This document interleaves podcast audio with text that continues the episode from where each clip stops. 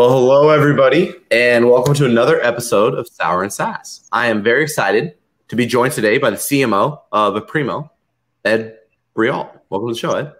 Thanks for having me, Garrett. Yeah, man. No, I'm glad to have you here. This is going to be exciting. Now, as I was prepping, I was looking at your LinkedIn. Yeah. And they always talk about not burning bridges in your career. You were at Aprimo, you left, you came back. That's actually a really cool story so you can you maybe start with kind of like how you did that because I feel like a lot of people, I bet, are super like nervous or uncomfortable to go back to a previous employer that they loved because they like left. And like tell me that story. What was that like?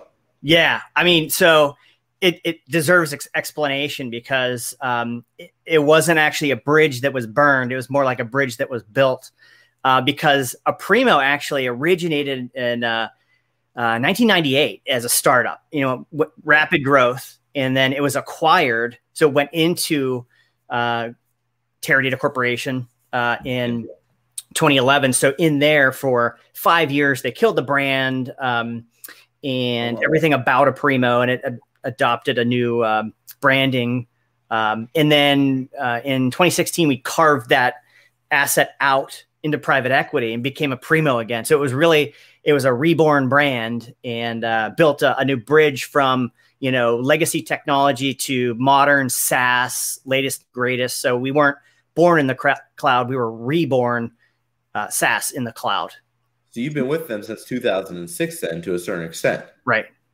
What's it like doing something that no one's ever done in marketing before, like stay with someone for more than a year? Yeah, it's like how. yeah, it, it's pretty crazy, uh, but you you kind of get this opportunity to like reinvent yourself, reinvent yourself. And as you go do that, you know, as you know, the market changes and uh, technology changes and you know humans like to move sort of relatively linear in terms of change technology is exponential change.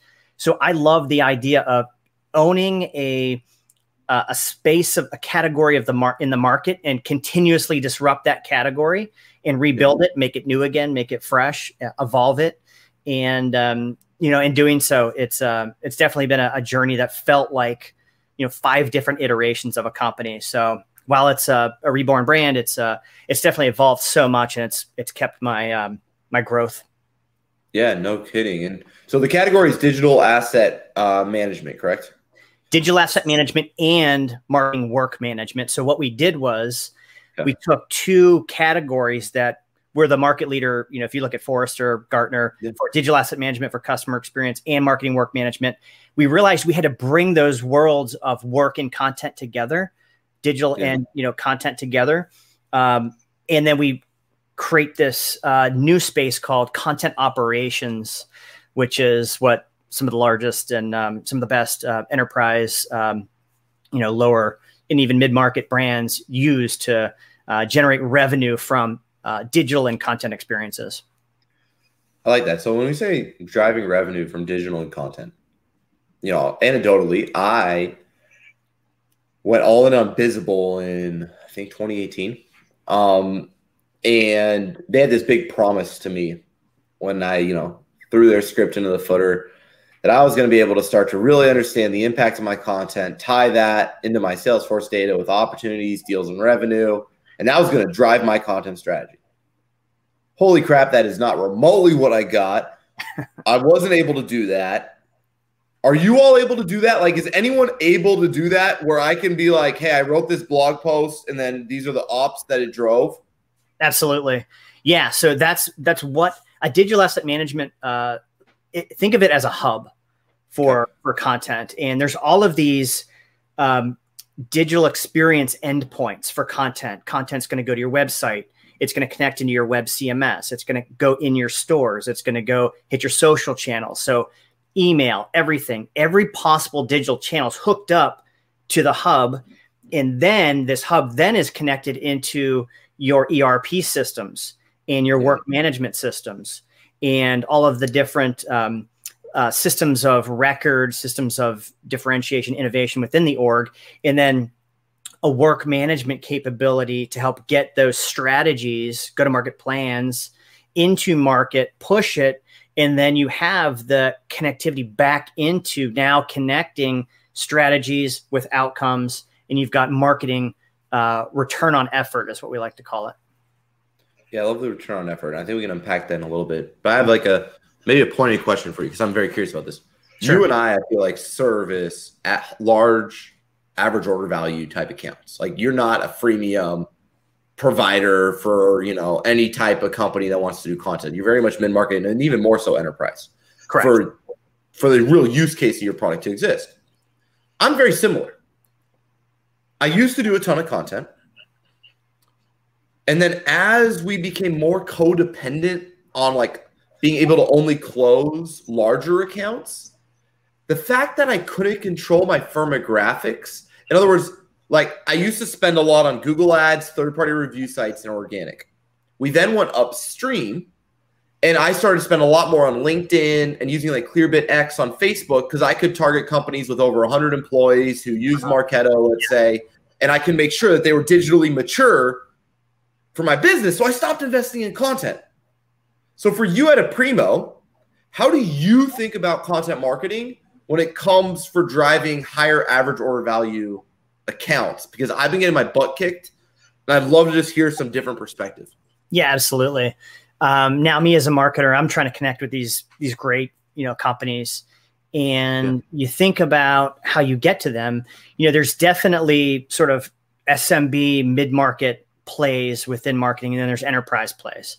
So to mm-hmm. get from the we'll call it mid market and up, you know, there's obviously inbound, there's outbound, and then there's partner or channel, right? Yeah. So one of the things that we do is we work all three of those very hard uh, so, from a channel standpoint, there's a whole ecosystem of related service providers, vendors, technologies. Like take Salesforce as an example. Take Optimizely or um, yeah. was that be ServiceNow? You know, new company Optimizely. We partner with those technologies, so we go we market through those channels, um, and then from an inbound standpoint, we want to create this magnetic demand out in the market. And what we do is we get in the heads of and really understand our our personas, you know, our marketing leaders, our IT leaders, our CMOs, you know, chief digital officers out there, chief compliance officers for our regulated industries. And what we want to do is we want to be there for them at their moment of need. The moment of need exists when they're not thinking about Aprimo. They're not thinking they need a digital asset management or work management system. They're thinking they've got challenges because you know compelling event a bank gets fined fails audit they're out there looking right? There's uh, there's a need out there. They start to search we want to chase i don't want this to happen to me as bank of america. How do i avoid it? Exactly. Fines for you know improper marketing or um, you know making your um, your claim your references your claims your information's not properly substantiated. And yeah, that, with even life sciences companies. So we want to be there for them at their moment of need, and we use content as a method to build uh, trust and authority with them. And so if we put that out there, you know, we promote it, we syndicate it, and then back to your what channels we use. Yeah, these platforms now are hyper targeted. Like um, we use some predictive demand analytics that has uh, an ad serving platform on top of it, so we can find exactly the intent that's out there serve up in whatever the channel is that they're on, that digital property that it finds the remnant that they're on, and it gives them that helpful guide they're looking for. Yeah. Um, how to na- how, how to navigate uh, content challenges within financial services or life sciences, as an yeah. example. Uh, that's from an out you know an outbound standpoint. Yeah, from, yeah. Or, um, an inbound standpoint. Uh, from an outbound standpoint, there we do massive amounts of you know you have your total addressable market then you have your sales addressable mark, market or your, your sam is what we like to call it so we're modeling out all of the accounts that we would potentially want to uh, create an, a, a, commercial engagement with you know we've yeah. got our accounts our sub accounts our hierarchies our contacts we research then the teams our, our bdr team does massive amounts of research on these accounts yeah. and it's personalization to the account plus the person, like the individual level. And then we perform outreach, and you know we give folks permission to to build relationships, be valuable, and um, it just it gets down to knowing who your audience is, that ideal customer profile who would buy from you, and then creating demand in a very intentional, very specific fashion. I love that answer, Ed, and I'm going to unpack it in a second. But this is sour and sass. Oh, yeah. I, I forgot that was the whole. Yeah. Are you ready? All right. So you you gave me like some options. Are we going the toxic? Waste? I'm going straight to the toxic waste. Are You can go warhead. I'm, I'm just going all in on this toxic waste stuff. Oh, all right. So, uh, with uh, let me open this up. So my daughters, uh, my family, we love uh, wasabi or um, sushi. We do the wasabi Yeah. challenge. So I could take some wasabi. I don't even know what the heck is this toxic waste. All right. Here we Well, go. I mean, this, I don't think wasabi's that natural either, right? So this is going to be right up your alley because, like, I think they have to manufacture a lot of the wasabi these days, right? We're Like, we're not getting fresh wasabi usually. no. Oh, okay. The first one's not as bad as the second. That's the only nice thing I can say about this one. It's not that bad, see? Muscles are starting to cramp a little bit. Oh yeah, there it goes. Right. So I love what you said there. Because you said inbound and then completely ignored organic, which is so brilliant because it's like doing SEO can mess with your head. Like my hard skill is SEO. And what I found in SEOs is that we have to break this ideology that a good piece of content, a good topic is one that has lots of volume and low difficulty. It's like how our brains are wired. We're like more organic traffic. But what you were saying is you use this moment of need, which I think we can almost transpose to moment of pain. So, like w- when your ideal customer persona has pain and they need so much pain that they go from apathy to action and they search out a solution that might still be informational intent, not even commercial. Mhm. We want them to discover us. So it sounds like number one for organic, you're not worried about keyword volume, really, frankly, at all. You're worried about like discoverability outside of your category. I'm talking like, but like discoverability around use cases for your product or pain solving moments. But you did something we haven't done that well, which is you said syndication and promotion. So what does like maybe I'm biased, but I think Outbrain and Taboola or whatever the hell it's called is kind of like crap. So how do you think about syndication? Because maybe I'm completely wrong. Like how are like you get in front of your persona and you syndicate it, and then are you able to get people from like reading it to wanting a demo? Like that's that hard part for me. Yeah.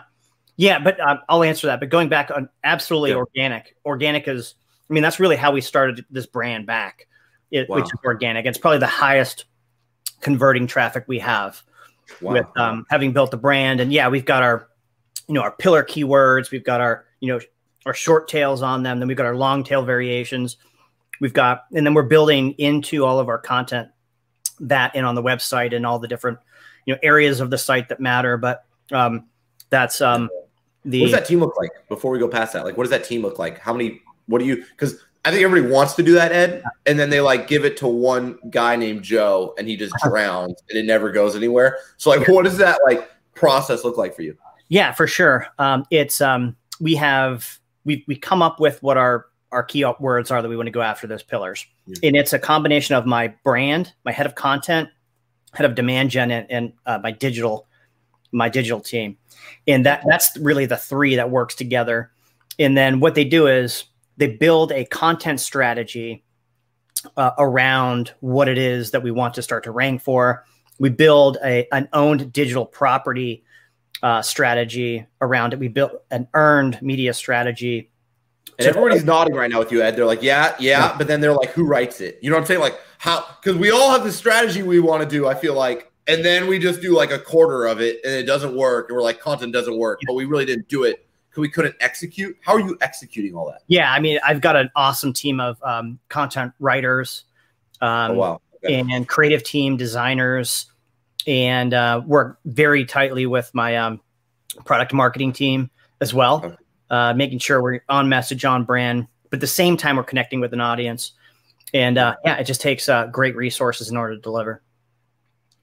So we have that content.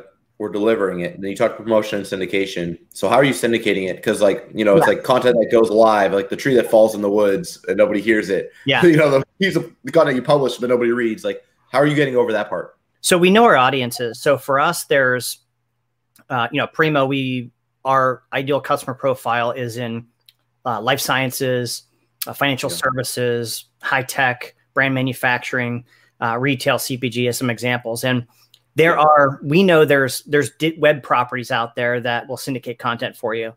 So there's companies like the financial brand uh, there's companies like fierce pharma there's companies like cms wire. We know we know some of these these sites that make sense for us to publish uh, and syndicate to because they've got our audience. You know we do deep research and uh, where our audience goes and uh, what we want to do is be there for when our audience is is there. So you know, we pick those where where and and how we uh, syndicate very um, you know very meaningfully.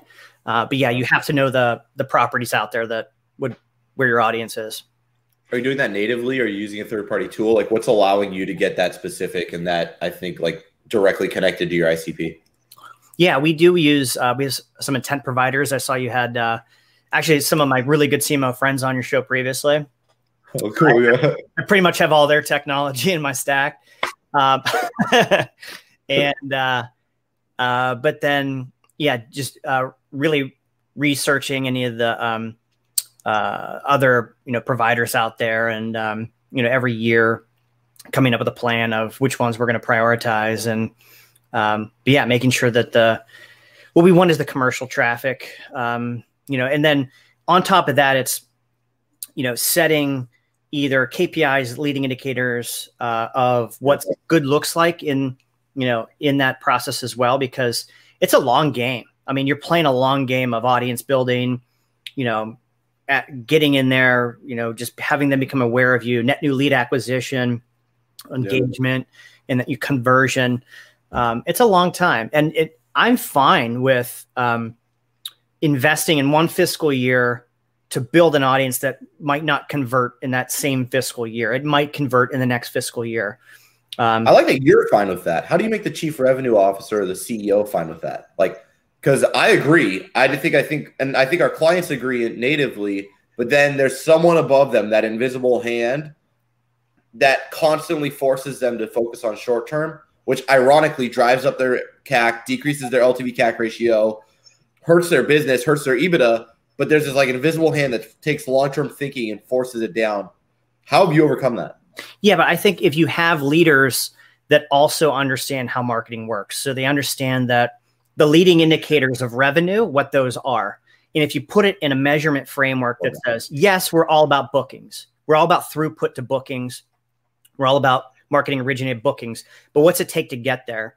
And you don't just walk up to somebody's front door and say, transact with me anymore these days you know, it takes time to brand build that. And, you know, we closed a deal recently that um, we started engaging with them. We have the, our attribution is, is awesome. And I can do a whole digital fingerprint story of dollars we brought in this quarter back three years ago, three and a half years ago. And if you wow. if you got your digital if you got your attribution game uh, on point, and you you're working with other leaders who understand leading indicators, diagnostic metrics, KPIs of of marketing, yeah. they'll they'll say yes. You know, you need to be delivering on pipeline, delivering on you know revenue outcomes. But what are you doing for us? Two quarters out, three quarters out. You know, next fiscal year. You know, if you're growing a business for yeah, yeah. Uh, creating, you know, that commercial value, uh, enterprise value for for growth, you got to be thinking about the future too. So we're building revenue that's going to hit our pipeline in three years too, which is great. I love that. Yeah, no, and that that forward thinking is so. I think what's made Aprimo and obviously yourself think uh, successful. Like I've seen too. It's also crazy when you see digital attribution of like, like the conversations you had an individual at one company who moves to another company, and then a year later at that new company works with you too. Now, content for some godforsaken reason, people hear content and they think either long form guide or blog post.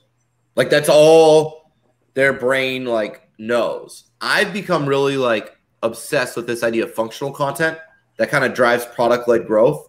So like a great example is Workable. Workable is an applicant tracking system. They work with a HR professional for like zero to 50 employees, let's mm-hmm. say and they know one of the biggest pain points for this person who wears all these hats for the company is like uh, interview questions, job descriptions.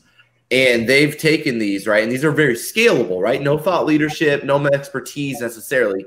And then so they have a thousand plus job descriptions on their site, driving millions of dollars of traffic.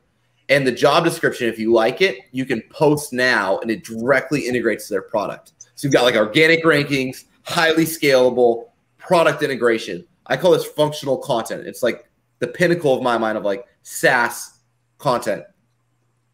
When you look at Aprimo across your customer base, what yeah. is the most successful content you're seeing right now that companies need to be doing more of that they might be missing? Like, what, what is that in your mind? Yeah, some of the best brands are there are, um, you know, it's it's customer centric, uh, but then it's really experience centric brands. And so if they're, they're thinking about the experience, they're thinking about, okay, what do I need to do to create an experience that's more than more than just content, more than just a transaction, but have them connect and think about all of our senses, right? As as human beings, um, if we can appeal to as much of that as possible in a way that creates emotional connections, like get them here. Yeah. Uh, the, you've got the you know the rational and the emotional side of of our brains, right?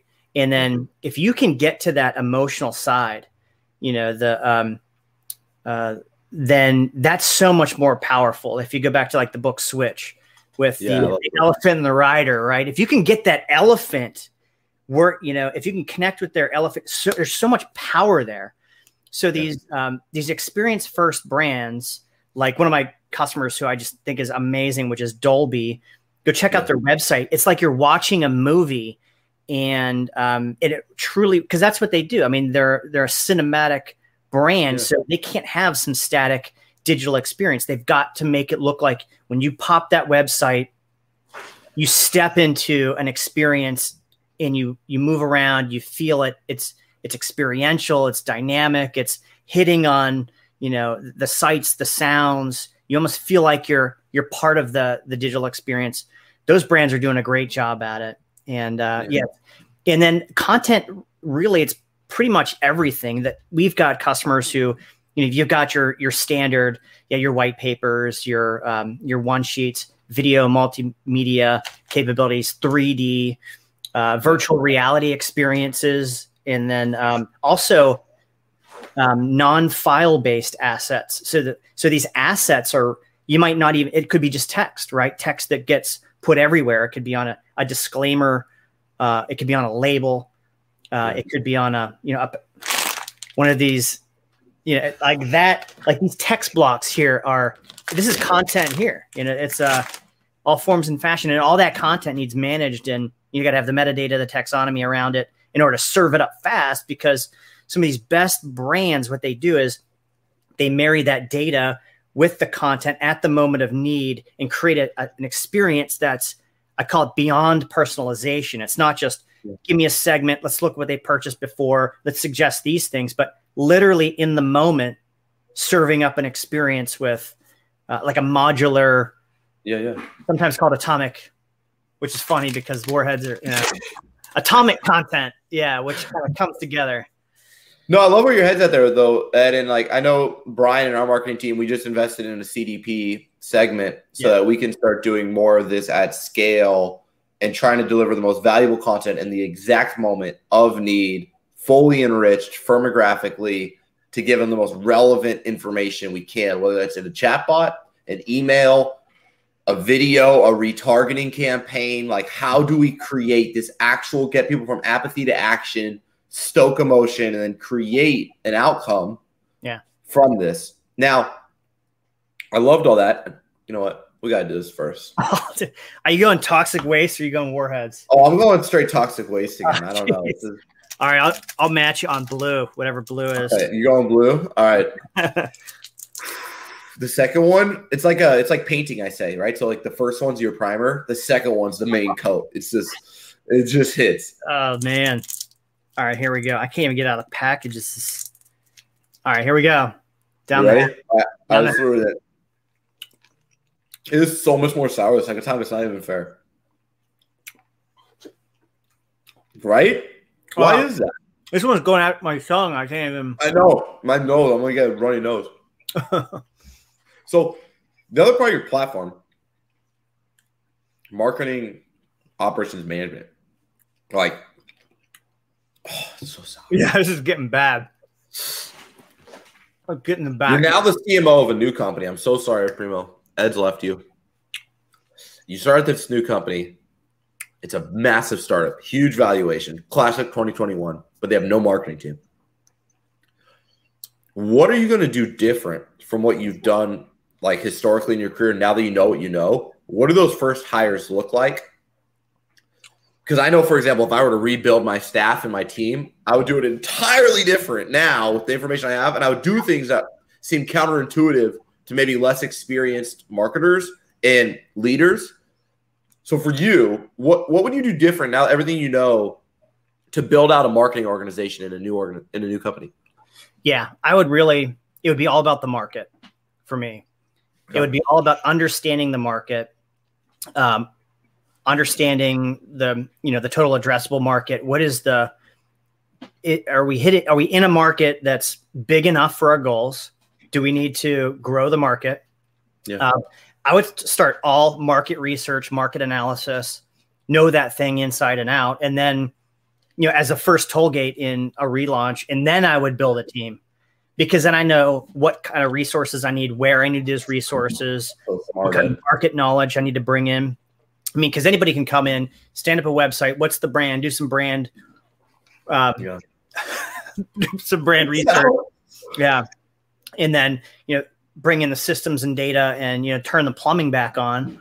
Um, but if you don't know your market and you can't even set goals around what you're trying to achieve.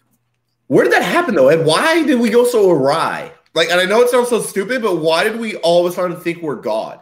Like, I feel like we as marketers somehow believe that our data, GA, HubSpot, Marketo, was good enough that we didn't have to talk to our customers anymore.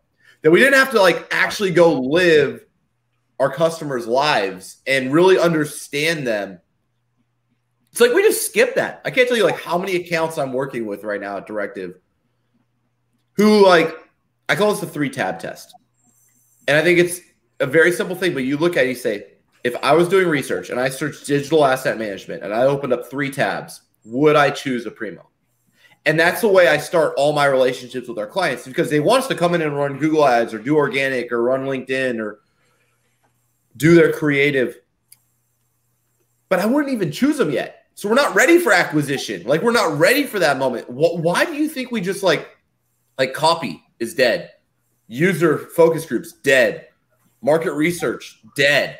Like where did it go? How did we get here? Yeah. I think it's, you know, it, it could be something about the pressure to execute. You know, if we Okay. feel like we're we're doing, then we're making progress. And if we That's feel right. like activity equals outcomes, but that's not true at all, right? yeah. Oh my god, yeah. I feel like okay, um, you know, I'm a runner. I need to go run. But if you don't, if you are you running track? Are you running? You know, are you running in trails? Are you running in the woods? Are you Is it a marathon or a sprint? Because those are different trainings. Absolutely. Yeah, it's a different uh, max V. You know, are you even ready to go do that run? You know, do you? Yeah. So I, I think you really have to give yourself um, build a business plan that allows you to give yourselves permission to really understand what your market is that you want to go into and who's in there. The get the, into the heads of the personas. Really, just do deep investigative work uh, to come back with something. Um, and then you know not do it too early right? Because then you say hey i'm going to get started. Sure we want to have a bias for action and get stuff done and go. And one of the things that i my- team really embodies which is manage fast you know manage fast you got to move fast but at the same time it's you're going to learn as, as quickly as possible. So you do have to at one point in time say we're just going to go now Yeah. we're, we're going to go down we're going to move and um, prove out and or disprove our hypotheses around things and then just go with the learning mindset like the growth right the growth mindset Yeah. uh, iterate and um, and know that we've got a plan in there to change i think is most important plan to change that is the only thing that's constant will which will be change I love what you're saying, and I think I can tell one of the reasons you've been successful is you're able to focus, right? Even in our pre-interview when I was just talking with you, you knew who your exact audience was. You knew why they needed you. You had criteria around if they were even a good target account. Like you call it, I think, the four V's. that was brilliant. Just so you know, like that is brilliant. I talked to a lot of marketers, and they're very successful, but they treat their audience like a wide open ocean instead of a tiny pond, and so a lot of their marketing fails. So for everyone listening, as we close up this interview, I believe that like the best leaders and people in the world are able to say no to good ideas so they can only pursue great ones. How are you doing that at Aprimo? Like, how did you get to that place? What did you learn? Is there an approach that you could give to everyone that's allowing you to stay so focused? Because you are very, very focused. Like, genuinely, I can tell your marketing is focused. You understand your audience. You're going after the right people. Like, what's your process for staying focused and not getting distracted by the, the shiny objects of digital? Yeah. Um, I would say that you really have to know your destination. You know, your mission, your visions, your values, they keep you grounded. And when you start to steer too far off from what those are, you got to bring it back. You know, you you really have to know. I call it, you know, it's your why. You know, of course. Um, you know, is this connected to your why? Is it part of your mission? If you're if you're just in a if your job if you think your job is just to hit your targets, if as as a SaaS business, if you think your job is just to satisfy the financial outcomes of the business, that's all. Yes, you have to do that. But if that's all you think, you can be so distracted with what the shiny objects or the quarterly outcomes versus long term. But if you got your mission, your why, your vision, if you can't see it, you'll never get there. And your values, keeping yourself grounded in what you need to do, that then also unites the company because none of us can achieve on our own. We need the entirety. Um, you got to keep those three things in order. That's what keeps you focused going down the road. And then you, what you have to do as a leader now is make sure everybody, rem, you have to remind them. You have to remind them on a weekly basis, daily basis, when they're challenged, when they go off a path on a, when they go off the path, you have to sit them down. Let's talk about this. Use those frameworks of focus to get back on the mission. I love that, Ed. This has been amazing. If anyone wants to follow along with you in your journey and just what you're doing, uh, what's the best way for them to do that? LinkedIn. Okay, LinkedIn. Yeah, find me on LinkedIn. That's my number one social media place to connect. Continue the conversation. It. I love it. Well, thank you so much, Ed, for being on the show. Hopefully, your mouth is not completely obliterated by sour candy. and this has been awesome. Thanks, everybody. Thanks, Garrett.